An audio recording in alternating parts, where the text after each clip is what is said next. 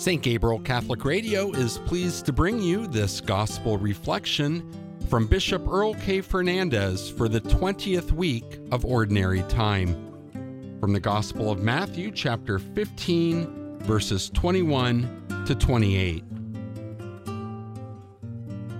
My dear friends in Christ, today we're at the 20th Sunday in Ordinary Time.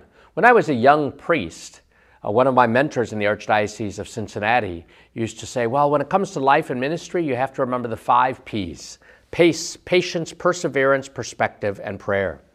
Father David Schalk, who's a priest of the Diocese of Columbus, often when he concludes conversations with me, he'll say, Bishop, persevere, persevere.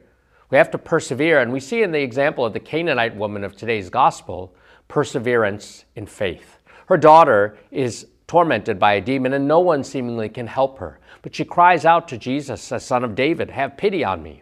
But Jesus seemingly brushes her off. But she perseveres and cries out again. But Jesus says it's not right to take the food of the children and throw it to the dogs.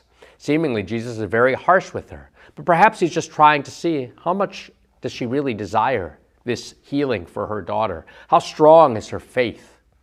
And so she responds even the dogs get the scraps from the master's table. Even the little puppy dogs get it. And so Jesus sees how great her faith is, how great her desire is, how she's persevering. And so at his word, his daughter is healed. Today, we live in a culture in which it's so easy to just find another option. Jesus wants us to persevere, to think about how he is present, how He is really the key and the answer to our life's problems. He is the one who is the solution.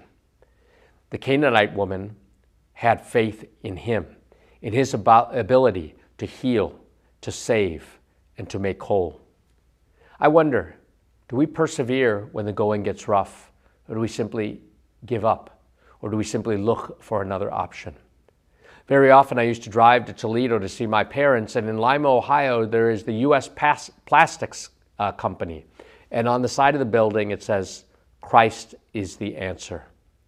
The Canaanite woman understood this, and she persevered, not only for her own sake, but for the sake of her daughter. May we always persevere in faith.